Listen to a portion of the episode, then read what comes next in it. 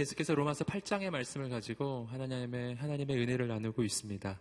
아, 로마서 8장을 통해서 우리는 예수 그리스도 안에서 아, 바로 주님께서 우리에게 주시는 그 선물들을 우리가 매주 하나씩 하나씩 함께 나누고 있는데요. 첫째 주에 우리는 예수님께서 우리에게 주시는 구원에 대해서 함께 나누었습니다. 그 구원은 우리가 함께 보셨던 것처럼 예수님께서 십자가에 달리실 때 우리의 모든 죄에 대한 대가를 대신 치러 주셨기 때문에 나는 공로 없이 자격 없이 조건 없이 나는 그냥 더러운 죄인임에 불과하지만 그러나 죄 없다함을 받고 죄 용서를 받고 그리고 우리의 인생은 구원을 얻는다는 것입니다.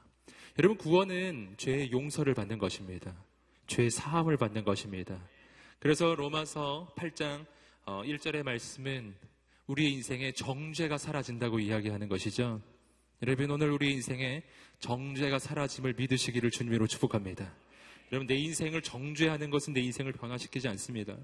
자신의 인생을 정죄하는 것은 그것은 자신을 자학하는 거예요.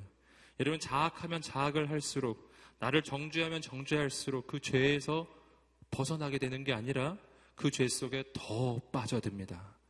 여러분 오늘 우리의 인생은 예수님 때문에 정죄받지 않는 인생으로 바뀝니다. 난 거룩한 자가 되었습니다. 의로운 자가 되었습니다. 나의 행위 때문이 아니라 나를 위해 죽으신 예수님 때문입니다. 그렇게 선포하십시오.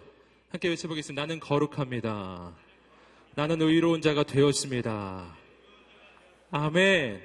내가 의를 행했기 때문에 의로운 자가 되는 것이 아닙니다.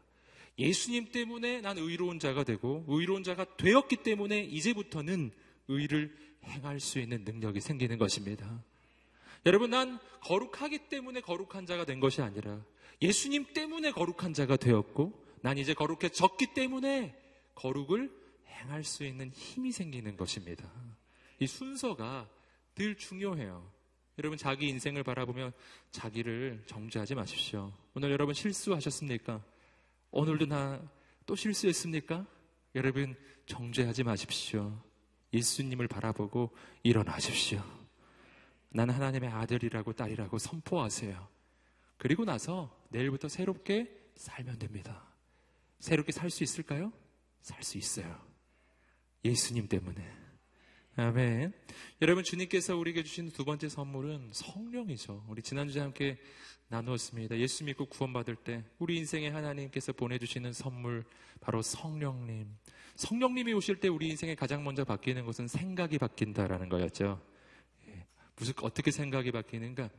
여러분 육신의 생각은 사망이요 영의 생각은 생명과 평안이니라. 여러분 내 마음 가운데 생각은 무엇의 지배를 받는다고요? 성령님이 오셨느냐 아니면 내가 육신 가운데 거하고 있느냐, 육신의 지배를 받느냐, 성령님의 지배를 받느냐에 따라 생각이 달라지는 거예요.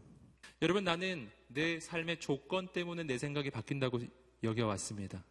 내 삶이 어려우면 난 절망하고, 내 삶이 좋아져야만 난 소망을 품을 거라고 생각하셨죠? 아니라는 거예요. 그게 아니에요.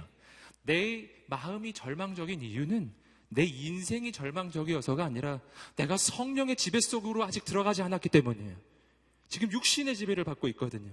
여러분, 육신의 지배를 받으면 여러분 마귀의 영향력 아래에 있으면 인생이 아무리 좋아도 늘 절망스러워요. 늘 우울해요. 여러분 그런 사람 보셨나요? 늘 우울한 사람. 무슨 짓을 해도 우울해요. 아무리 해도 우울해요. 이런 사람도 있어요. 무슨 짓을 해도 어떤 일을 해도 늘 소망을 품는 사람도 있어요. 여러분, 여러분 오늘 우리 인생 가운데 어, 우리에게 필요한 것은요 조건의 변화가 아니에요. 삶의 변화가 아니에요. 환경의 변화가 아니에요. 내 인생에 가장 먼저 필요한 것은 성령님이 오시는 거예요. 성령님이 오시면 성령님이 내 생각을 사로잡습니다. 그때부터 소망이 생겨요. 할렐루야. 오늘 이 밤이 그 밤이 되기를 주님으로 축복합니다. 이곳에 오기 전에는 절망 가득한 인생이었지만 성령이 임하시고 나를 다스리기 시작할 때 가능성이 보이기 시작해요. 왠지 잘 될 것 같은 거예요. 왠지 놀라운 일이 일어날 것 같은 거예요. 왠지 하나님께서 정말 모든 걸 합력해서 선을 이루어 주실 것이 믿어지기 시작해요. 이상하게 마음이 편해지는 것이죠. 여러분 오늘 이 밤이 그 하나님의 평강을 누리게 되기를 주님으로 축복합니다. 여러분 육의 생각은 사망이요 영의 생각은 생명과 평안이니라. 아멘. 여러분 오늘 우리는 바로 예수 안에 있을 때 하나님께서 우리에게 주시는 그 선물 또 한 가지의 아주 중대한 선물 바로 아들됨의 선물을 우리가 함께 나누고자 합니다. 여러분 딸은 또 너무 섭섭해하지 마세요. 이거는 딸을 포함하는 표현이에요. 통칭하는 거죠. 뭐, 뭐 이런 거죠. 맨이라고 하면 남자를 가리킬 수도 있지만 그냥 인간을 가리킬 수도 있잖아요. 막 그런 의미로 보시면 돼요. 내가 예수 안에서 난 하나님의 아들이 되고 난 하나님의 딸이 된 거예요. 여러분 이것을 성경은 이렇게 이야기합니다. 요한복음 1장 12절과 13절 말씀, 요한복음 1장 12절과 13절 말씀을 함께 읽어보겠습니다. 시작. 아멘. 영접하는 자, 곧 그 이름을 믿는 자에게는 하나님의 자녀가 되는 권세를 주셨으니, 이는 혈통으로나 육정으로나 사람의 뜻으로 나지 아니하고, 오직 하나님께로부터 난 자들이니라. 하나님께로부터 났다는 게 얼마나 참 놀라운 소망인지 모르겠어요. 여러분, 내가 예수 그리스도를 믿을 때 우리의 인생은 하나님께로부터 다시 태어납니다. 여러분, 내 육신의 첫 번째 태어남은 바로 내 육신이, 어, 내 육신이 바로 나의 부모로, 육신의 부모로부터 태어나는 것이죠. 누구 누구로부터 태어났다는 것은요, 그분으로부터 나왔다는 것이잖아요. 나는 어머니에게서 나온 거예요. 여러분, 나의 육신의 부모로부터 난 나온 존재였어요. 이것이 바로 첫 번째 태어남이에요. 그런데 두 번째 태어남이 있다는 거예요. 영접하는 자, 곧 그 이름을 믿는 자에게는 예수 그리스도를 믿고 예수 그리스도를 내 인생의 구원자로 영접하게 되면 그러면 우리의 인생이 하나님의 자녀가 되는데 이것은 그냥 명목상으로 그냥 하나님의 자녀라고 이름만 불러주는 것이 아니라 오늘 요한복음 1장 13절이 말해주는 것은 뭐냐면 이것은 하나님께로부터 나는 것이다. 하나님께로부터 나는 것이다. 마치 어머니에게서 내가 나오는 것처럼 난 하나님께로부터 나오는 자가 된 거예요. 언제? 예수님을 믿을 때, 예수님을 내 인생의 구원자로 영접했을 때 나는 하나님께로부터 다시 태어납니다. 여러분, 그래서 구원을 뭐라고 이야기하냐면 구원은 죄사함이고 또한 구원은 오늘 말씀에서 발견하는 것은 거듭남이에요. 거듭남. 다시 태어나는 거예요. 함께 한번 말해보겠습니다. 구원이란 거듭나는 것이다. 아멘. 여러분, 교회에서 거듭남에 대해서 많이 설교하지 않기 때문에 그래서 우리는 어느덧 이 거듭남이란 말 표현이 매우 어색해지는 경우가 있습니다. 어, 이거는 뭐 이단이 쓰는 표현이 아닌가 막 그런 생각이 들 수도 있어요. 하지만 그렇지 않아요. 여러분, 거듭남은 구원의 가장 본질적 내용입니다. 여러분, 누군가 당신에게 이렇게 물어본다면 뭐라고 답하시겠어요? 당신 거듭났습니까? 이 질문이 매우 중요한 질문이에요. 이건 구원을 가리키는 것입니다. 구원은 거듭나는 거예요. 다시 태어나는 거예요. 인생이 조금 좋아지는 게 아니라니까요. 거듭났다는 것은 존재가 바뀌었다는 뜻이고 구원은 그런 거예요. 구원은 내 존재가 바뀐 것입니다. 전에는 죄의 종, 마귀의 종으로 살았었는데 이제는 하나님의 아들로 하나님의 딸로서 다시 태어났어요. 난 거듭난 것입니다. 이것이 구원이에요. 그럼 이것을 믿으시기를 주님으로 축복합니다. 여러분 이단이 와서 당신에게 물어볼 거예요. 당신 거듭났습니까? 이렇게 물어보면 당신은 이렇게 말씀하셔야 돼요. 네, 맞습니다. 난 거듭났습니다. 근거가 뭐죠? 내가 어떻게 거듭났죠? 난 어떻게 다시 태어난 것을 알 수 있을까요? 요한복음 1장 12절 13절이에요. 답은 영접하는 자, 곧 그 이름을 믿는 자에게는 하나님의 자녀가 되는 권세를 주셨으니. 아멘. 예수님을 영접하셨나요? 예수님을 당신의 구원자로 믿으십니까? 당신의 주인으로 믿으십니까? 그러면 거듭난 거예요. 그걸 여러분이 만약 입술로만 고백하는 것이 아니라 정말 마음의 중심으로 지금 이 고백을 하고 있는 것이라면 그러면 거듭난 거예요. 거듭나지 않고서는 그런 고백을 할 수 없기 때문입니다. 제가 말씀드리는 것은 입술로만 하는 것을 말하는 게 아니에요. 내 마음으로 고백했다면요. 난 거듭났다니까요. 알렐루야. 여러분, 내가 거듭난, 거듭난 증거는 내 삶이 아니에요. 내가 거듭난 증거는 나의 행위가 아니라고요. 내가 거듭난 증거는 예수 그리스도이십니다. 예수님을 내가 믿느냐 안 믿느냐의 문제고 예수님을 내가 영접했느냐 안 했느냐의 문제예요. 여러분 주님 안에 있는 사람 거듭납니다. 이것이 바로 하나님의 아들이 되고 딸이 된다는 것의 가장 중대한 의미예요. 내 존재가 달라졌다는 것입니다. 여러분 그러면 오늘 우리가 이렇게 거듭났다라는 것을 어떻게 알 수가 있는가? 오늘 말씀이 그것을 보여주고 있어요. 로마서 8장 14절부터 16절까지 말씀을 함께 읽어보겠습니다. 로마서 8장 14절부터 16절입니다. 읽어보겠습니다. 시작. 누구든지 하나님의 영으로 인도를 받는 사람들은 하나님의 아들들입니다. 여러분은 다시 두려움에 이르게 하는 종의 영을 받지 않고 양자의 영을 받았습니다. 우리는 그 영으로 아바 아버지라고 부릅니다.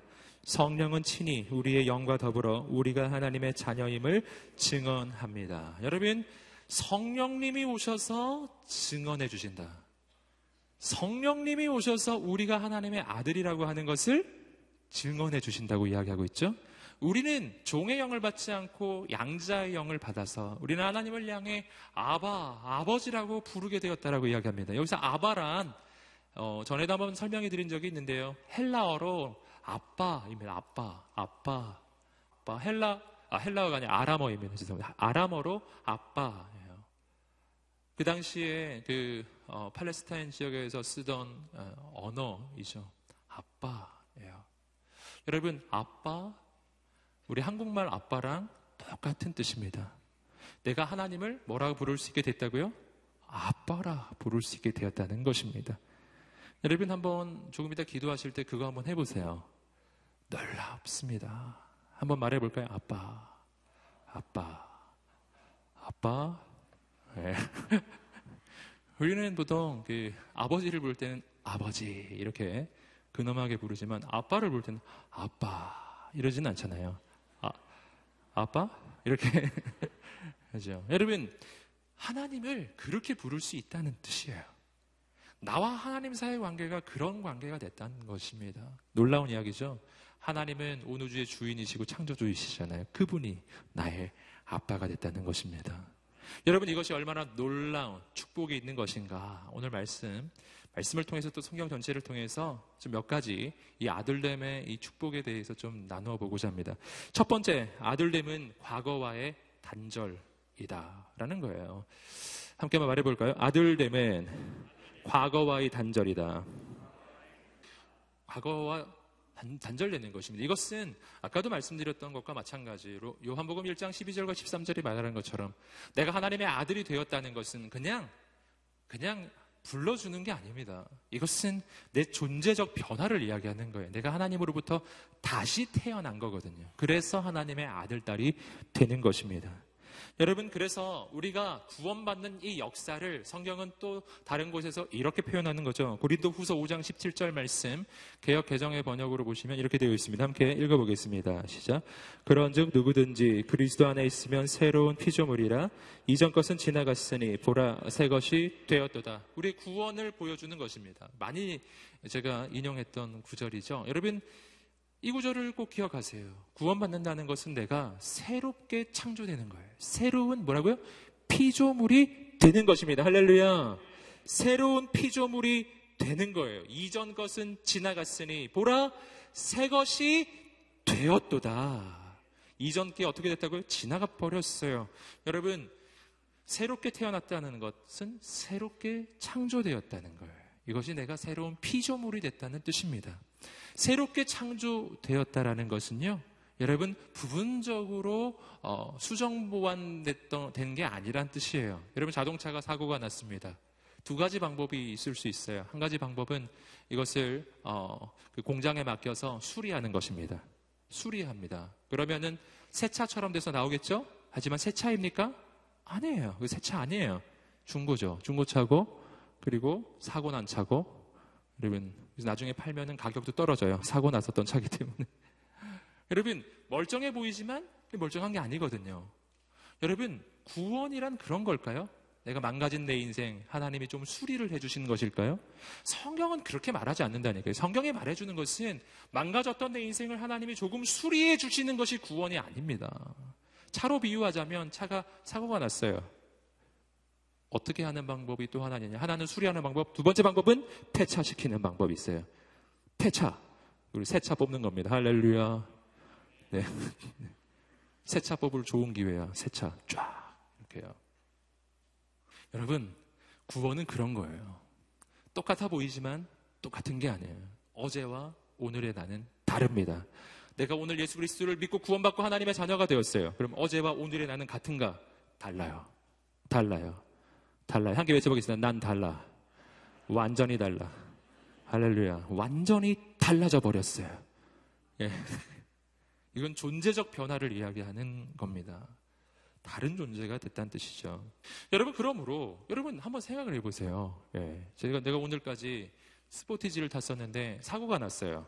예, 뭐 아주 사소한 어, 그냥 접촉 사고가 난 거예요. 그러나 난 결정했어요. 폐차.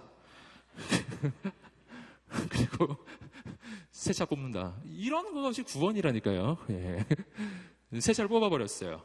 근데 모양은 똑같은 거예요. 어제 타던 차와 오늘 타는 차는 모양이 똑같아요. 그러나 같은 차일까요? 같은 차가 아니에요.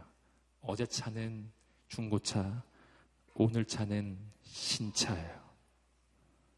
어제 차와 오늘 차는 모양이 똑같아도 다른 차예요. 그러니 여러분 완전히 달라진 거죠. 우리의 인생의 구원은 그런 거예요. 나는 하나님의 자녀로 오늘 다시 태어났습니다. 그럼 나는 오늘 완전히 다른 존재가 되었고요. 더 이상 과거는 나에게 영향력이 없어요. 과거의 영향력은 어제까지예요. 할렐루야. 과거의 영향력은 언제까지? 어제까지라고요. 어제까지. 내가 예수 그리스도를 영접하기 직전까지는 나는 과거의 영향 아래 있었습니다. 하지만 예수 그리스도를 영접하고 하나님의 자녀가 되는 순간 과거의 영향력은 끊어져요. 이전 것은 지나갔으니 보라 새 것이 되었도다. 여러분, 이러한 하나님의 관점을 품으세요. 여러분 이것이 바로 나의 인생의 본질적 치유예요. 본질적 치유. 우리의 과거에 대한 그 치유의 방법은 심리학적인 그런 방법들이 있겠죠. 예, 있을 것입니다. 그래서 과거를 어, 다시 찾아보고 연구하고 분석하고 과거에 이러이러한 일이 있었기 때문에 이런 상처가 있어서 이런 쓴뿌리가 있어서 내 인생은 지금 이렇다는 거죠. 내 성격은 지금 이렇고 난 이럴 수밖에 없고 어떤 사람은 그걸 합리화하는 것 같아요. 난 옛날에 이런 일이 있었기 때문에 난 이럴 수밖에 없어. 날 이해해야 돼. 내가 옛날에 이런 일이 있었는데 난 이럴 수밖에 없는 거야.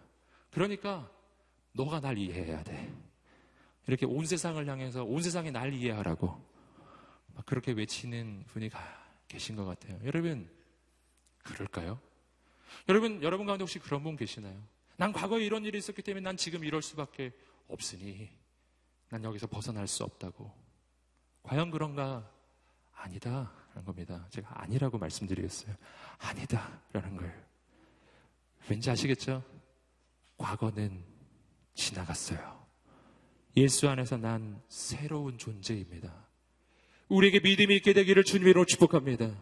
믿음이 있기를 주님으로 축복합니다. 할렐루야. 오늘 우리 인생은 달라졌음을 믿으세요. 이것이 바로 아들됨이 과거와의 단절이 되는 까닭이에요. 그리고 두 번째, 아들됨은 새로운 미래의 시작점이에요. 그래서 과거는 끝이 나고 이제 새로운 미래가 시작되는 겁니다. 함께 따라해 보겠습니다. 아들됨은 새로운 미래의 시작이다. 아멘. 하나님이 날 지으셨어요. 여러분 죄악 가운데 있었던 죄의 종이었던 나 마귀의 종이었던 나는 어제부로 끝난 거예요. 오늘 나는 예수 그리스도를 믿고 구원받고 하나님의 자녀가 되는 그 순간 나는 모든 것이 새로워지는 새 존재가 되었습니다. 여러분 내 인생은 새로운 피조물이에요. 새롭게 새로운 피조물이란 말은 새로 지어졌다는 뜻이죠. 여러분 새롭게 지어질 때 누가 날 지으셨을까요? 하나님이 나를 지으셨습니다. 난 하나님으로부터 다시 태어났습니다. 하나님께서 나를 다시 지으실 때 내 인생을 향한 가장 놀라운 계획과 꿈을 가지고 하나님이 나를 다시 지어 주신 것입니다. 여러분, 그러므로 내가 하나님의 아들이 되었다는 것은 내 인생 가운데 이제 새로운 계획이 시작된다는 것을 의미해요. 여러분, 과거에나 죄의 종이었던 나, 마귀의 종이었던 나에게는 새로운 계획이라는 건 있을 수가 없는 거죠. 나는 조건의 지배를 받고 과거의 지배를 받고 환경의 지배를 받고 세상의 지배를 받고 우리는 세상의 규정 속에 살아가요. 너의 인생은 이런 이력을 가졌고 너의 인생은 이런 특징을 가졌고 너의 인생은 이런 집안 배경을 가지고 있으니 너의 인생은 여기까지야. 이렇게 말하는 세상의 규정 속에서 우리의 인생은 갇혀버린 인생을 살아왔습니다. 하지만 예수 안에서 나는 새로운 피조물이 되고 하나님으로부터 다시 태어났고 그 순간 내 인생에는 하나님의 계획이 시작되고 그 계획은 나의 생각과 인간의 한계를 뛰어 넘는 것인 줄 믿습니다. 여러분, 하나님의 꿈은 놀랍고 큽니다. 우리 성경 속에서 우리는 그런 인물들을 너무너무 많이 발견하고 있죠. 여러분, 연약한 기도원을 바라보며 하나님은 민족을 구원하는 장군으로서의 계획을 가지고 계셨어요. 하나님의 계획이에요. 하나님의 꿈, 하나님의 계획이에요. 여러분 별 볼 일 없는 갈릴리 어부 베드로를 바라보며 예수님은 초대교회의 위대한 사도를 보고 계셨어요. 여러분 하나님의 꿈, 하나님의 계획이 시작되는 것입니다. 새로운 미래가 시작됩니다. 여러분 그러므로 자신의 인생을 바라보며 쉽게 판단 내리지 않으시기를 주님으로 축복합니다. 내 인생은 그렇게 쉽게 생각할 수 있지 않아요. 그렇게 쉽게 포기할 인생이 아닌 거예요. 그렇게 쉽게 멈추어 버릴 인생이 아닙니다. 여러분 하나님의 아들이 된다는 것은 새로운 미래가 시작되는 것입니다. 그 까닭이 또 한 가지가 있는데 그 까닭은 하나님의 아들은 하나님 아버지를 닮아가기 때문이에요. 어제까지의 나는 미래가 없어요. 왜냐하면 난 죄의 종 마귀의 종이었거든요. 그러나 오늘부터는 달라요. 오늘은 나는 하나님으로부터 다시 태어났고 하나님으로부터 다시 태어난다는 말은 무슨 뜻일까요? 여러분 누군가로부터 태어났다는 것. 내가 어머니로부터 내 육신이 태어날 때 어머니로부터 내 육신이 태어날 때 내 몸 안에는 어머니 아버지의 DNA가 새, 새겨지는 것이죠. 그리고 내 육신은 내 인생은 그 DNA의 영향을 받아요. 분명히 받습니다. 여러분 어, 원하지 않아도 내가 애쓰지 않아도 난 아버지 어머니를 닮아가요. 뭐 전에도 말씀드렸지만 저는 우리 아들을 보면서 그런 걸 참 많이 느낍니다. 우리 아들은 이렇게 얼굴을 보면 뭐 누구 닮았냐 뭐 그렇게 사람들 많이 물어보시는데 예, 보면은 아빠도 닮고 엄마도 닮았어요. 정말. 그래서 얼굴을 보면은 제 어릴 때 사진하고도 굉장히 비슷하고 우리 아내 어릴 때 사진하고도 굉장히 비슷해요. 참 이상하더라고요, 그거. 예. 신기하더라고요. 신기하게. 양쪽을 다 닮았어요. 그래서 우리 제 어릴 때 사진을 놓고 보면 제 어릴 때 사진하고 똑같아요. 그러나 우리 아내 사진을 어릴 때 사진 놓고 보면 아내 사진하고 똑같아요. 네. 여러분, 우리 아들이 성형외과 가서 김승수 목사 사진 놓고 얼굴 성형하지 않았습니다. 예. 안 그랬다고요. 이렇게 만들어줘서 이렇게 안 했다고. 그냥 우리 아들은 그냥 살고 있어요. 예, 한 거라고는 그냥 뭐 산 거밖에 없어요. 근데, 그런데 아무도 그의 얼굴을 성형수술 해 주지 않아도 아빠를 닮아요. 아무도 그의 얼굴을 만져주지 않아도 엄마를 닮아요. 신기하죠? 아빠, 엄마의 DNA가 새겨져 있기 때문이죠. 내 육신은 내 육신의 부모의 DNA를 따라가더라고요. 우리 아들을 보면은 성격도 물론 저하고 다른 점도 있지만 참 신기하게도 비슷한 점도 많이 있어요. 고집 세고 자존심도 세고 제가 그렇게 보이나요? 잘 모르시겠죠? 예. 예. 제가 이렇게 가까이 와보면 자존심도 세고 막 고집도 세고 제가 예수 안에서 지금 많이 죽어진 거예요. 네. 네. 우리 아들이 그렇더라고요. 그래서 야, 참 신기하다. 아무도 안 가르쳐 줬는데, 아무도 말해 준 적도 없는데. 여러분, 아들은 아빠 엄마를 닮아갑니다. 왜냐하면 그 안에 DNA가 새겨진 것이거든요. 누군가로부터 태어난다는 건 그런 거예요. 그럼 하나님으로부터 태어나는 건 어떤 걸까요? 여러분, 나의 육신이 하나님으로부터 다시 태어나는 건 아니지만, 그러나 나의 영이 하나님으로부터 다시 태어납니다. 이게 거듭남이거든요. 나의 육신은 부모로부터 첫 번째 태어남을 경험했어요.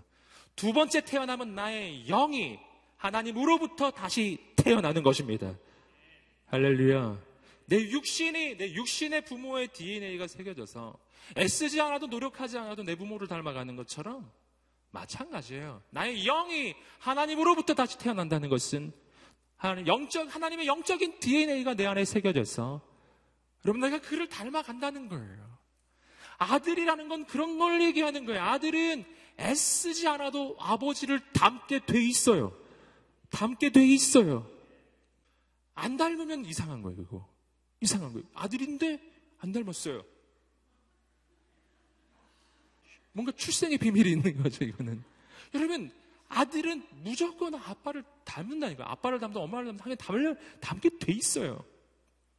여러분, 하나님으로부터 내가 다시 태어난 하나님의 아들이 되었다는 것은요. 그래서 내 인생에 새로운 시작을 말해주는 겁니다. 내 안에서 이전에 없었던 성품, 이전에 없었던 능력이 나타나기 시작해요. 아멘. 여러분, 그 성품은 내가 원래 가지고 있었던 성품이 아니라 내가 하나님으로부터 다시 태어날 때 내 영혼에 하나님이 새겨주시는 하나님의 DNA예요. 그래서 그런 걸 뭐라고 말하냐면 성령의 열매라고 이야기하는 겁니다. 성령의 열매. 오직 성령의 열매는 사랑과 희락과 화평과 오래 참음과 자비와 양선과 충성과 온유와 절제니 이 같은 것을 금지할 법이 없느니라. 성령의 열매 아홉 가지. 이것은 성품이죠 성품. 성령님 바로 성령 하나님이십니다. 하나님이 내 안에 오셔서 역사하기 시작할 때 내 안에는 하나님의 성품의 DNA가 새겨져요. 그것이 사랑과 희락과 화평과 오래 참음과 자비와 양성과 충성과 온유와 절제의 성품의 DNA. 여러분, 이건 맺어지는 거예요.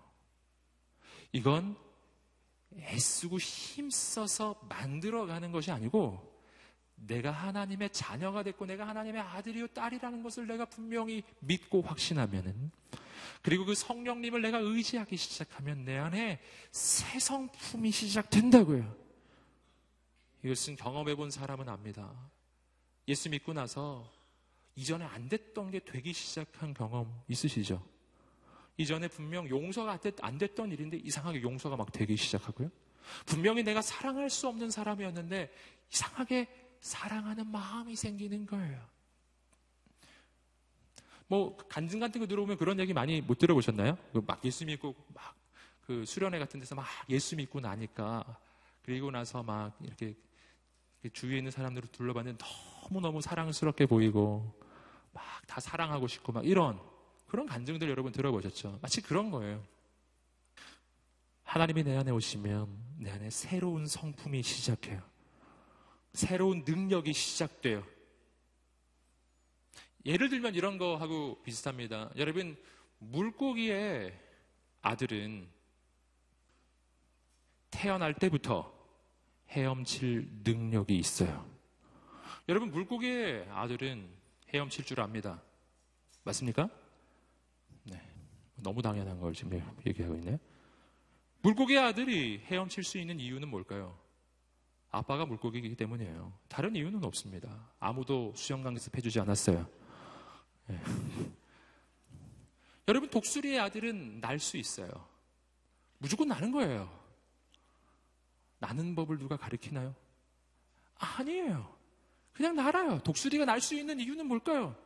아빠가 독수리이기 때문이에요. 만약 아빠가 사자였으면 못 날았을 텐데 아빠가 독수리이기 때문에 나는 거지요. 뭐 너무 당연한 거예요. 여러분 거미의 아들은 거미집을 지을 줄 압니다. 왜 지을 줄 아는 거예요? 누가 가르쳤나요? 저는 신기해요. 저는 거미집을 볼 때마다 너무나 신기해요. 거미집 만들기 뭐 사주 코스 과정. 제가 보기엔 그 정도는 강습을 받아야 제가 보기엔 그 정도 모양과 각도에 예, 그 거미집을 만들 수 있을 것 같아요. 아빠가 거미기 때문이죠. 딴 건 없습니다. 여러분, 아빠가 누구냐가 얼마나 많은 걸 결정 짓는가를 꼭 아셔야 합니다. 여러분, 물고기는 아빠가 물고기이기 때문에 그냥 헤엄치는 거고요. 독수리는 아빠가 독수리라서 그냥 나는 거예요. 그처럼 하나님의 자녀는 하나님의 자녀이기 때문에 하나님의 자녀의 성품이 반드시 나타나게 돼 있는 겁니다. 그게 안 나타나면 이상한 거라고 그게 이상한 거라고요. 이상한 거예요. 옆 사람에게 한번 말씀해 주세요. 예수 믿으면 바뀝니다. 아멘. 한 번 더 말해주세요. 새로운 성품이 시작됩니다. 이걸 믿으세요. 예, 그걸 안 하려고 하는 게 더 이상한 거예요. 물고기가 헤엄을 안 치려고 하는 게 굉장히 힘든 거 아시죠? 예, 그게 굉장히 힘든 거예요. 굉장히. 독수리더러 날지 말고 걸어만 다녀. 엄청 힘든 거예요. 마치 그런 것처럼 예수 믿는 사람더러 사랑하지 마. 이거 굉장히 힘든 거라고요. 예? 수 믿는 사람더러 용서하지 마. 이렇게 하는 거는 물고기더러 헤엄치지 마. 이런 거랑 비슷한 거예요. 아멘을 하셔야죠. 네, 이런 하나님의 자녀가 됐을 때 내 인생에 일어나는 나는 이 변화라는 게 대체 어떤 것인지를 우리는 분명하게 알아야 합니다. 무엇이 당연한 것이고 무엇이 당연한 것이 아닌가 하는 거예요. 여러분 오늘 하나님의 아들은 바뀝니다. 새로워집니다. 우리는 변화를 받았기 때문에 하나님의 아들이 되는 게 아니에요. 변화는 전제 조건이 아닙니다. 반대예요. 내가 하나님의 아들이 되었기 때문에 내 인생은 바뀌는 것입니다. 하나님께 드리고 맡기시면 하나님께서 우리 인생을 바, 바꾸어 주실 것입니다. 세 번째입니다. 세 번째는 아들됨은 사랑받는 존재가 되는 것입니다. 함께 따라해 볼까요? 아들됨은 사랑받는 존재가 되는 것이다. 아멘. 아들 된다라는 말의 의미에 또 한 가지 아주 중요한 의미입니다. 내가 사랑받는 사람이 된다는 뜻이에요. 여러분, 내가 사랑받는 존재가 된다는 것, 이것이 정상적 부모가 아들, 아들, 딸에게 해주는 겁니다. 정상적인 부모라고 제가 말씀드렸어요. 요즘에 뉴스를 보면 정말 너무 이상한 부모님이 많아요. 예. 하지만 우린 그런 걸 얘기하는 게 아니에요. 진짜, 진짜 부모예요. 정말 하나님이 지어주신 그 마음을 가진 부모는 자녀를 사랑하게 되어 있습니다. 그리고 자녀는 언제 정상적으로 그의 인생이 성장하는가? 내가 사랑받는 자라는 그 확신이 있을 때예요. 내가 사랑받는 자라는 확신이에요. 이것이 모든 것의 시작점입니다. 여러분 그래서 어, 성경을 보시면 하나님 아버지께서도 그의 아들 예수님에게 바로 그렇게 해주셨어요. 예수님께서 모든 사역을 시작하시기 전에 여러분 그분이 공생의 사역을 시작하시기 전에 세례 요한으로부터 세례를 받으셨죠. 그것이 시작점이었죠. 바로 그때 하나님 아버지께서 아들에게 해주신 말씀이 있어요. 함께 읽어보겠습니다. 마태복음 3장 16절과 17절 말씀 개혁 개정의 번역으로 읽어보겠습니다. 시작. 예수께서 자기 위에 임하심을 보시더니 하늘로부터 소리가 있어 말씀하시되 이는 내 사랑하는 아들이요 내 기뻐하는 자라 하시니라. 그렇죠. 예수님이 그의 공생의 사역을 시작하실 때라고 말씀드렸습니다. 이때는 예수님이 아무 일도 하지 않았을 때이죠. 한 일은 없을 때예요. 십자가를 지지 않으셨어요. 사람을 살린 일도 없어요. 그냥 30년 동안 그냥 평범하게 사시다가 드디어 드디어 공생의 사역을 시작하실 때 세례 요한으로부터 세례를 받은 것 뿐이에요. 그때 하나님께서는 그 아들을 향해 이렇게 말씀해 주신 거예요. 이는 내 사랑하는 아들이요. 놀라운 말씀이죠. 여러분, 큰 업적을 이루었기 때문에 큰 성취를 했기 때문에 하나님의 사랑을 받게 되는 것이 아닙니다. 반대예요. 난 하나님의 사랑받는 아들, 딸이기 때문에 하나님의 놀라운 일을 이룰 수 있게 되는 것입니다. 그래서 하나님이 제일 먼저 말씀해 주시는 거예요. 예수님은 십자가를 지시는 결단을 하셨기 때문에 하나님의 아들로 인정받은 게 아니에요. 예수님은 거룩하게 살았기 때문에 하나님의 아들로 인정받은 게 아니에요. 여러분, 예수님 처음부터 하나님의 사랑받는 아들이었습니다. 하나님의 사랑받는 아들이기 때문에 하나님 원하시는 그 길을 갈 수가 있고, 하나님의 사랑받는 아들이기 때문에 하나님 원하시는 그 사명을 이룰 수 있게 되는 것입니다. 여러분, 언제나 존재가 먼저라는 것이죠. 존재가 먼저이냐, 아니면 행위가 먼저이냐. 행위가 있기 때문에 존재가 되는 것이 아니고 존재가 되었기 때문에 행위가 뒤따라오는 거예요. 전에도 말씀드렸지만 제가 아무리 수영을 연습한들 전 물고기가 되진 않아요. 전 사람이에요. 아무리 수영을 잘해도 난 사람이라고요. 수영 잘하는 사람인 거죠. 그러나 물고기는 달라요. 물고기는 수영을 잘해요. 물고기니까요. 존재가 먼저이고 행위가 뒤따라오는 것입니다. 언제나 그래요. 존재가 먼저이고 행위가 뒤따라오는 것입니다. 이것이 구원의 원리예요. 하나님의 자녀가 되었기 때문에 하나님의 자녀답게 살 수 있게 되는 것입니다. 하나님의 사랑받는 아들이 되었기 때문에 하나님의 사명을 이룰 수 있게 되는 것입니다. 하나님은 제일 먼저 예수님의 그 영적 정체성을 말씀해 주신 거예요. 넌 나의 사랑하는 아들이란다. 넌 사랑받는 사람이야. 넌 사랑받는 사람이야. 여러분 이것은 오늘도 변함없는 주님의 음성입니다. 당신은 사랑받는 하나님의 사람입니다. 아멘. 한번 가슴에 손을 얹고 한번 말씀해 보실까요? 나는 하나님께서 사랑하시는 사람입니다. 나는 사랑받는 사람입니다. 하나님은 나를 사랑해. 정말 사랑해. 세상에서 제일 사랑해. 아멘. 이걸 믿으세요.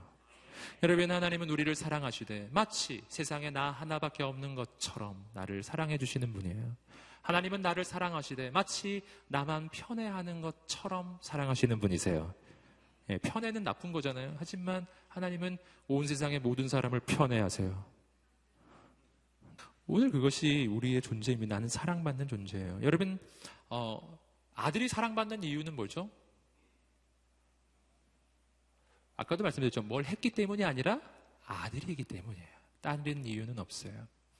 여러분, 정말 정상적인 부모라면 나의 자녀가 태어났을 때 기뻐합니다. 여러분, 생명의 탄생을 기뻐하지 않게 하는 것은요, 마귀의 역사예요. 이걸 꼭 기억하셔야 합니다. 그건 정상이 아니라고요. 비정상이에요. 생명의 탄생은 기뻐해야 마땅해요. 기뻐해야 마땅하다고요. 여러분, 하나님은 기뻐하세요. 정상적인 부모라면 아기가 태어날 때 정말 정말 기뻐해야 하는 게 맞는 거예요. 뭘 기뻐합니까? 내 아들이 살아있다는 게 기쁘고, 살아서 나왔다는 게 기쁜 거죠, 일단. 두 번째, 태어나면은 뭐 제일 먼저 손가락, 발가락 세 번 되잖아요. 손가락이 다섯 개, 너무 감격하고 막 발가락 다섯 개 너무 감동하고 막, 막 대단한 일을 한 것처럼 막 그게 그 부모의 마음 아닌가요? 여러분 자녀는 존재 자체가 기쁨입니다. 살아 있음이 기쁨입니다. 여러분 이것이 바로 사랑받는 하나님의 아들이라는 뜻이에요. 여러분 오늘 우리의 인생 가운데 바로 그러한 영적 확신이 있으시기를 축복합니다. 예, 아버지의 마음이 그런 마음이죠. 어, 그 말씀드렸던 것처럼 저에게는 아들이 있어요. 저는 어떤 것이 아들이 주는 기쁨인지를 어, 가끔씩 느낍니다. 여기 부모님들 많이 앉아 계신데 뭐 다들 느끼시는 것이겠지만요. 제가 평소에는 그 사역 때문에 아들한테 뭘 잘해주기가 어려워요. 근데 월요일에는 그 이제 공식적으로 교회가 쉬는 날이기 때문에 제가 새벽 기도만 하고 집으로 돌아오거든요. 돌아와서 우리 아들이 그 등교하는 것을 유일하게 보는 날입니다. 그날 월요일이 제가 유일하게 우리 아들 등교하는 걸 보는데 그래서 그날은 제가 아들을 위해서 요리를 해주거든요. 아침 식사 뭐 대단한 걸 하는 건 아니에요. 뭐 계란 후라이 이런 거 뭐 그런 거 합니다. 예, 스팸 뭐 스팸 어, 구, 구워주죠. 제가 이렇게 잘라서 이렇게 구워주고, 예, 그다음에 국 데우기 이런 거국 한다는 말은 아니고요. 데우기 뭐 이러한 요리를 제가 하는 거죠. 그리고 쫙 해놓고서 아들, 어 아들아 빨리 와서 밥 먹어라. 밥 먹거든요. 그러면 놀라운 역사가 일어나더라고요. 여기 어머니는 다 아시겠 텐데 아들이 밥 먹는 것만 봐도 저는 정말 밥 안 먹어도 배부르고 막 그냥 밥을 먹는 것만 봐도 아, 마음에 기쁨이 막 밀려오더라고요. 그래, 너가 밥을 먹는구나. 밥을 먹어야 돼. 이렇게 많이 먹어. 막 이렇게. 예. 얘는 밥 먹는 걸 우리 아들이 밥 먹는 걸 좋아하기 때문에 자기가 밥을 뭐 조금만 많이 먹어도 대단한 일을 한 것처럼 아빠 내가 오늘 밥을 진짜 많이 먹었어요. 막 그러고 막 아 그래 잘했다. 네. 네, 오늘 밥 많이 먹었으니까 뭐 용돈 주세요. 아마 거의 이런 분위기죠. 여러분 아들은 존재가 기쁨이에요. 존재가 기쁨이에요. 하나님께 우리의 존재가 그러하다는 것을 믿으시기를 주님으로 축복합니다. 그냥 그냥 있는 것만 봐도 하나님은 기쁜 거예요. 여러분 이것을 믿으세요. 믿으세요. 세상이 우리를 속입니다. 넌 실패자기 때문에, 넌 부족하기 때문에, 넌 연약하기 때문에 하나님이 널 기뻐하지 않아. 이렇게 속여요. 아니에요. 하나님은 그렇게 날 보지 않아요. 여러분, 아버지는 아들의 성공을 필요로 하지 않아요. 아버지는 아들을 필요로 하는 것입니다. 여러분, 오늘 그것을 믿으시기를 주님으로 축복합니다. 하나님의 사랑을 받는 존재라는 것을 내가 아는 게 중요한 이유가 있습니다. 그래야 시험을 이기고, 그래야 유혹을 이기기 때문입니다. 여러분, 내가 사랑받는 존재가 되는 것, 이것은 내 인생의 가장 본질적 영역이에요. 모든 사람은 사랑을 갈, 갈구합니다. 사랑받기를 갈구해요. 그런데 누구의 사랑을 받을 때 내 가장 깊은 갈망이 만족되냐면은 하나님의 사랑을 받아야만 그래야만 내 깊은 영적 갈망이 해소가 됩니다. 그래야 우리가 세상을 추구하지 않게 된다고요. 근데 그 하나님의 사랑을 경험하지 못하면 내가 하나님을 떠나 있으면은요. 그리고 하나님을 만약 모르게 되면은 그러면은 내가 그 가장 깊은 갈망이 해소가 되지 않아서 다른 곳에서 그 사랑을 찾게 돼 있어요. 여러분 사마리아 여인이 그러했어요. 남편이 다섯이 있었고 지금도 살고 있는 남자가 있지만 아무도 내 남편은 아닌 거예요. 그는 사랑을 갈구하는 거죠. 사랑을 갈구해서 이 사람, 저 사람, 이 방법, 저 방법, 온갖 길을 다 찾아보지만 없어요. 예수님이 주시는 사랑, 그런 사랑을 줄 존재는 없어요. 이 여인의 그 그 방황이, 인생의 방황이 끝나는 지점이 있어요. 예수님을 만났을 때입니다. 하나님의 사랑을 경험했을 때예요. 그때 그의 인생의 방황은 끝이 나는 것입니다. 저는 오늘 이 밤에 우리의 영적 방황이 끝나게 되기를 주님으로 축복합니다. 여러분, 사개오라는 사람이 있어요. 그의 인생도 가만히 보면 사랑을 갈구해요. 그렇게 사람들의 사랑을 갈구한 겁니다. 그러나 사람들이 그를 사랑해 주지 않고 그는 왕따였고 그는 절망했죠. 여러분, 그는 돈을 추구했어요. 원래 그가 원하는 것은 사랑이죠. 그는 원래 사랑받기를 원한 거예요. 근데 그게 안 되니까 돈으로 대신 채운 겁니다. 대신. 가짜 사랑이죠. 여러분, 가짜를 추구하는 거예요. 여러분, 그런데 역효과가 나는 거죠. 돈을 추구하면 추구할수록 사람들은 자기를 점점 더 떠나고 점점 더 고립되고 여러분, 그때 예수님이 그에게 찾아오셔서 정말 그를 사랑해 주신 거예요. 아무도 와보지도 않은 그의 집에 예수님이 오셔서 내가 너와 함께 유하겠다. 그의 인생은 돈으로부터 해방됩니다. 그때 이렇게 말했죠. 내 전 재산의 절반을 내놓겠습니다. 할렐루야. 재산의 절반이라고요. 여러분, 돈의 권세에 묶여 있던 인생이었는데 돈의 권세로부터 풀려나는 순간이에요. 언제 풀려날까요? 진짜 사랑을 경험할 때 진짜 사랑. 여러분, 온 세상은 사랑을 그렇게 구하는 겁니다. 모든 사람은 그렇게 사랑을 구하는 겁니다. 내가 왜 죄의 유혹을 거절하지 못하는지 아시겠어요? 진짜 사랑으로 내 영혼이 만족되지 않았기 때문이에요. 난 정말 사랑받기를 원해요. 그래서 죄의 유혹을 거절하지 못해요. 이 유혹을 거절하면 이 사람의 사랑을 잃어버릴까봐 거절을 못하는 것이죠. 참 신기한 일이 일어나는 거예요. 분명 거절해야 될 것을 거절하지 못해요. 이걸 거절하면 나쁜 사람이지만 이 사람을 내가 잃을까 봐요. 참 이상한 일이에요. 나쁜 줄 알면서 계속 가요. 그나마 그런 사랑이라도 받고 싶어서. 여러분, 이제는 멈추어야 합니다. 이제는 멈추어야 합니다. 나는 왜 죄악의 유혹에 취약할까요? 나는 왜 여러분 세상의 가치를 그렇게 쫓아가고 있을까요?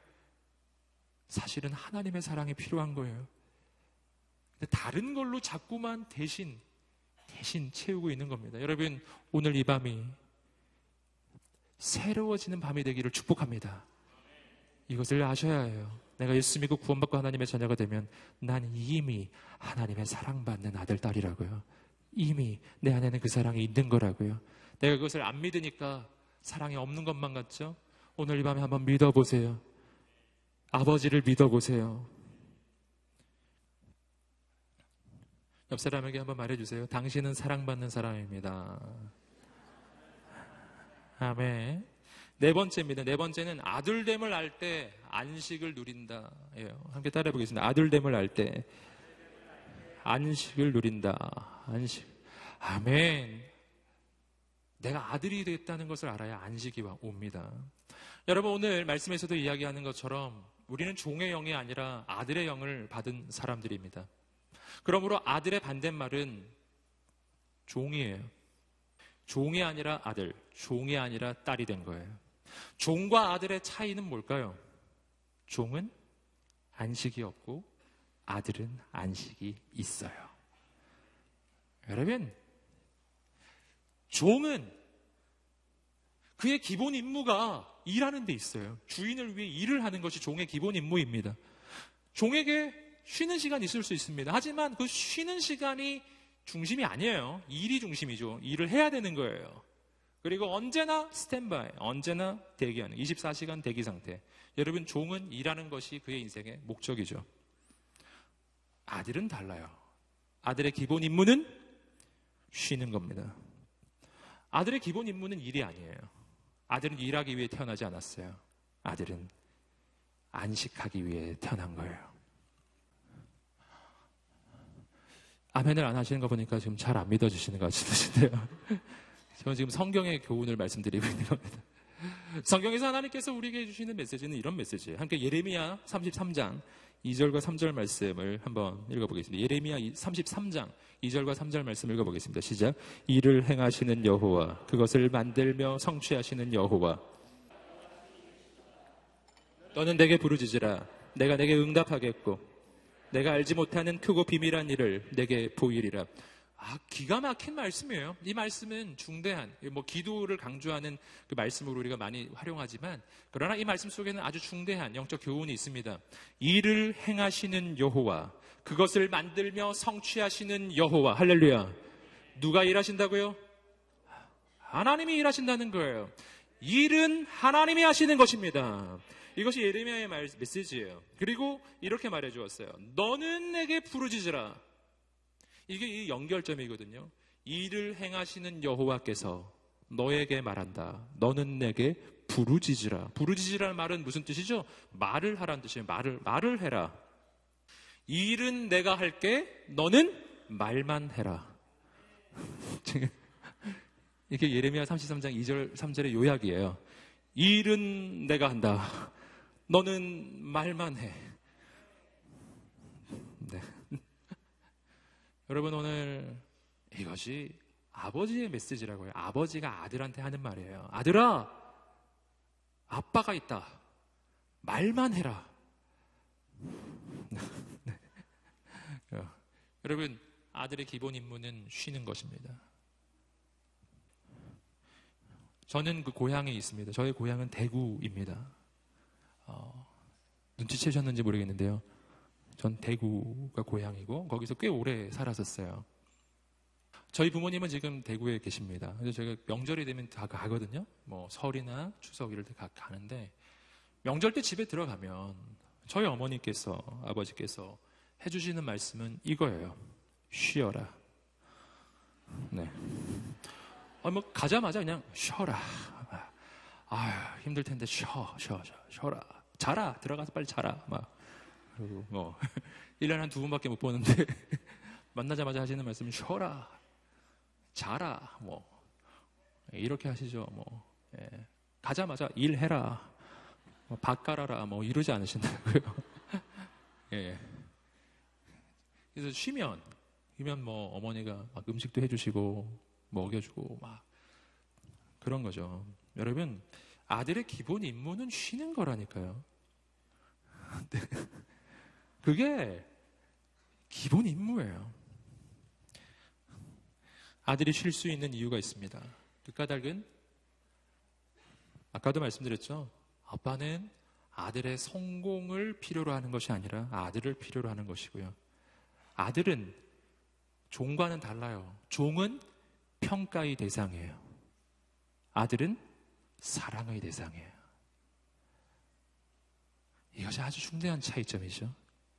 내가 하나님 앞에 섰을 때 쉼이 없는 이유가 있습니다. 그 까닭은 내가 하나님 앞에서 평가의 대상이라 스스로 여기기 때문이에요. 하나님 날 평가할 텐데.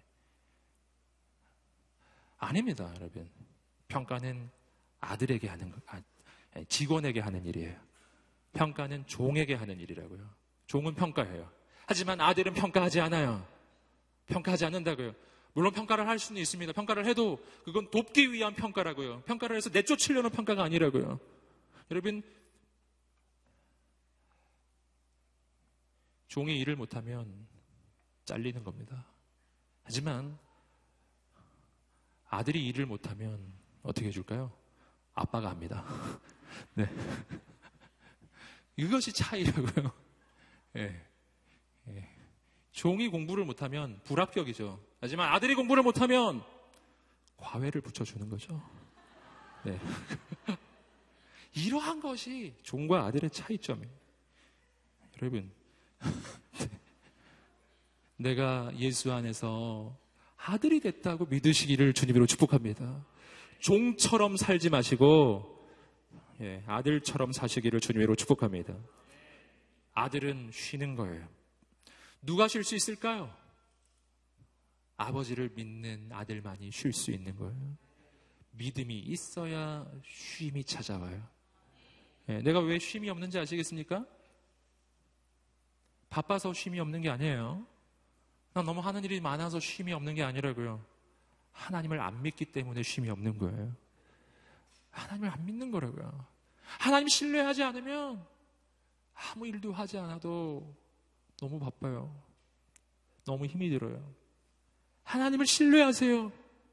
그러면 인생에 일이 너무 많아도 늘 여유가 있을 것입니다.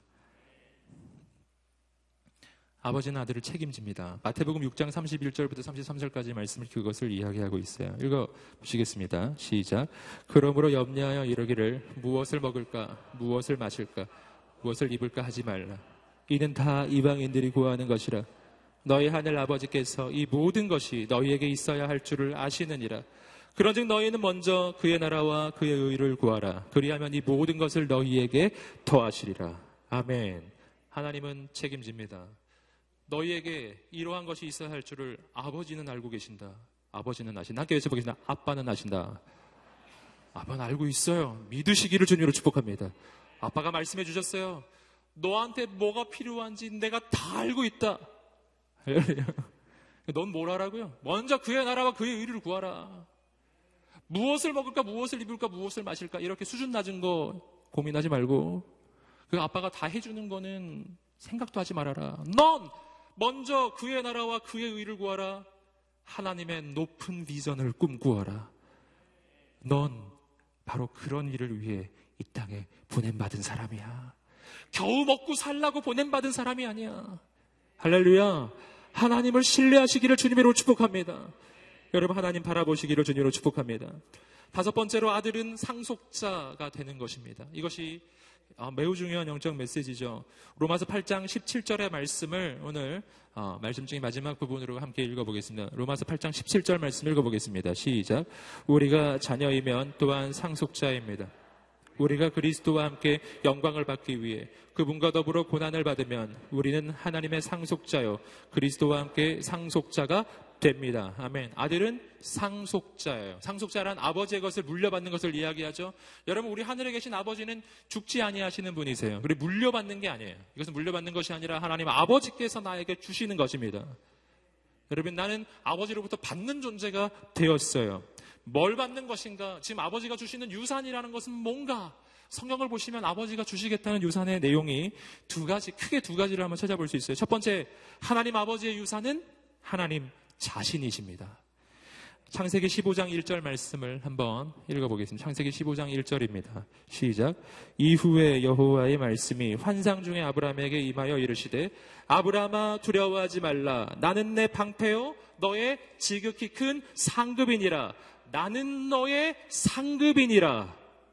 여러분 하나님이 이렇게 말씀하지 않았어요. 내가 너에게 상을 주리라. 이렇게 말씀하지 않으셨어요. 내가 너의 상급이니라.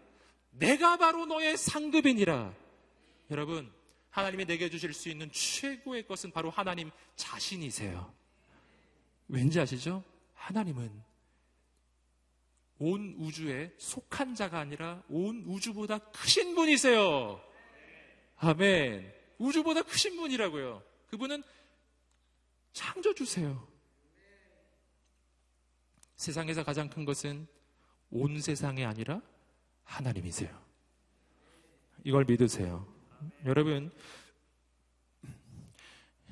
그러므로 오늘 나에게 하나님이 있다면 온 세상을 얻은 것보다 더 큰 것을 가진 거예요. 아멘. 여러분, 그러므로, 어, 아무것도 없어도 하나님이 있으면 모든 것을 가진 것이고요. 모든 것을 가져도 하나님이 없으면 아무것도 없는 거예요. 여러분 하나님께서 나에게 주시는 유산 또 한 가지가 있다면 이것은 온 세상입니다. 함께 시편 2편 7절과 8절 말씀 우리 개혁 개정의 번역으로 읽어 보겠습니다. 시작. 내게 이르시되 너는 내 아들이라 오늘 내가 너를 낳았도다.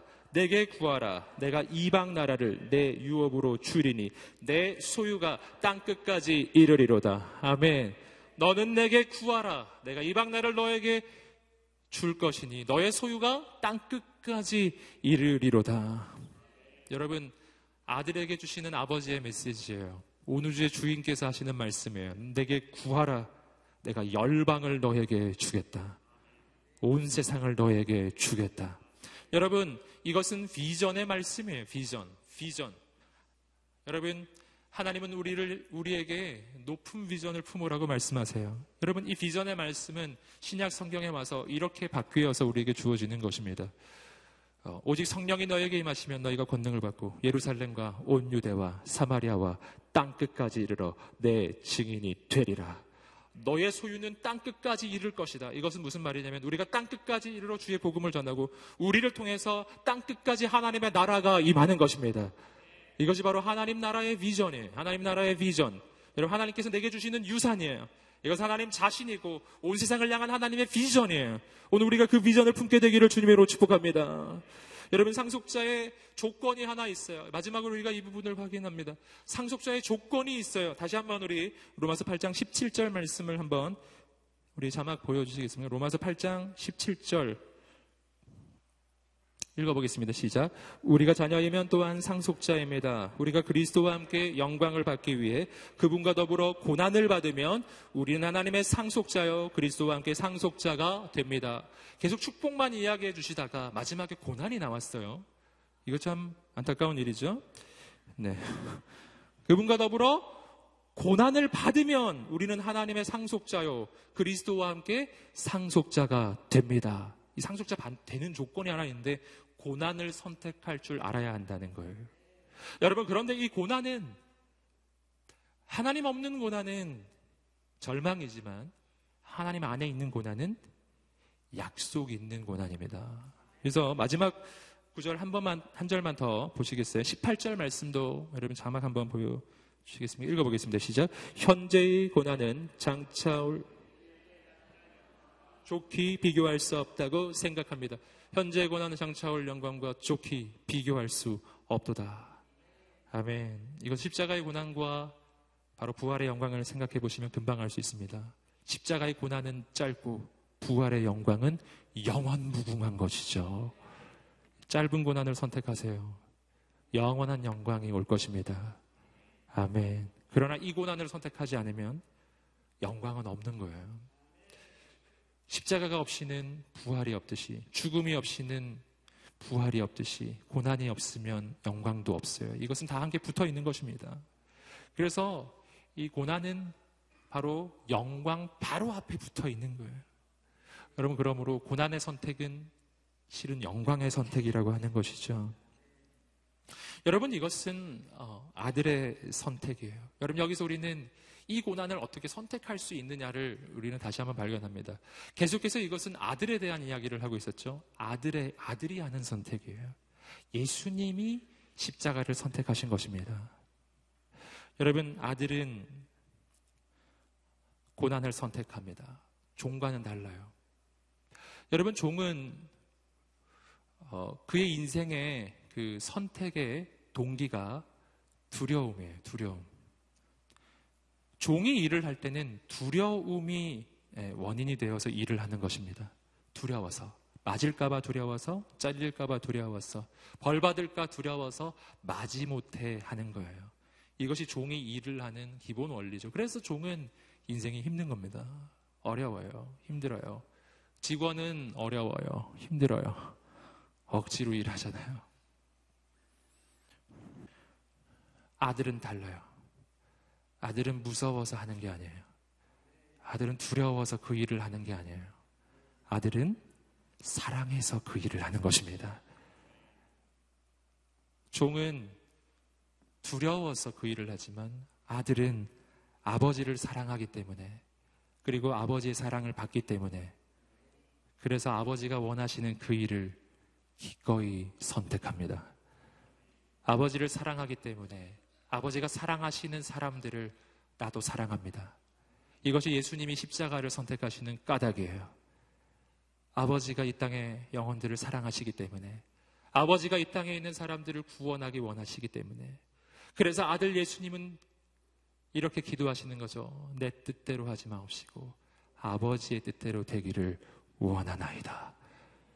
아버지를 사랑하기 때문에 그래서 아버지가 사랑하시는 그 사람들을 나도 구하기를 원하는 것입니다.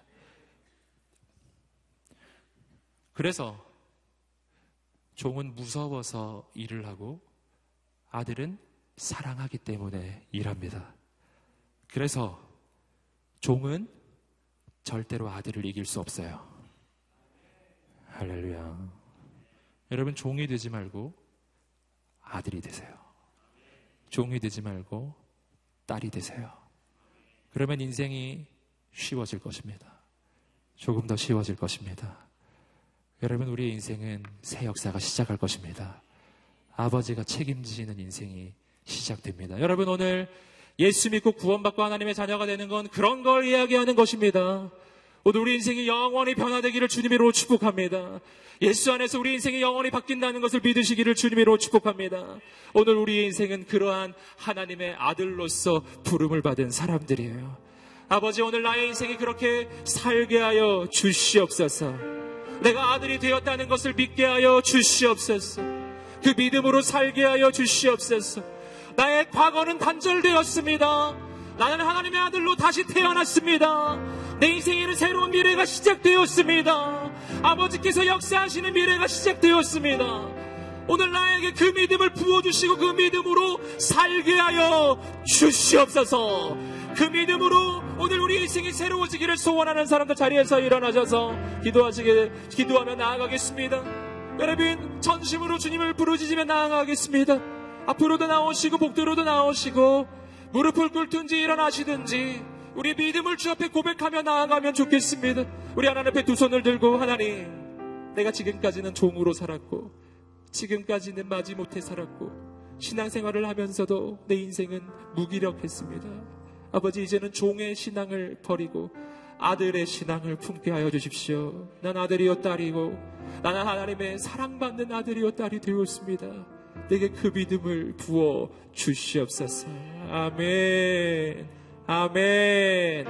아멘. 외쳐보겠습니다. 과거는 지나가고, 이전 일은 지나가고, 나는 새 것이 되었습니다.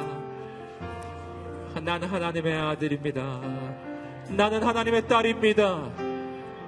나는 하나님의 사랑받는 아들입니다. 나는 하나님의 사랑받는 딸입니다. 하나님은 날 포기하지 않습니다.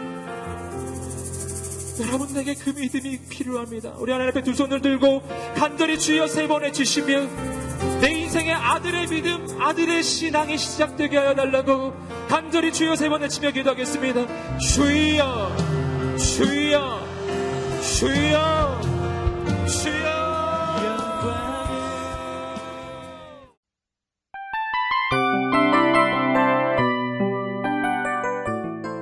이 프로그램은 청취자 여러분의 소중한 후원으로 제작됩니다.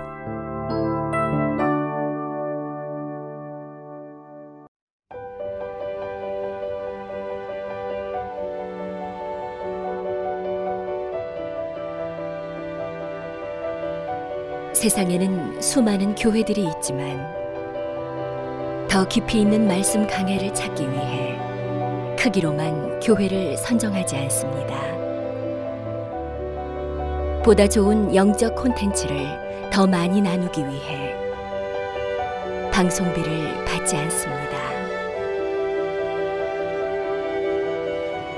1년 365일 복음만 전하고 싶어서 우리는 광고를 하지 않습니다. 온누리의 복음을 땅끝까지 CGN TV와 함께 땅끝 선교사가 되주세요.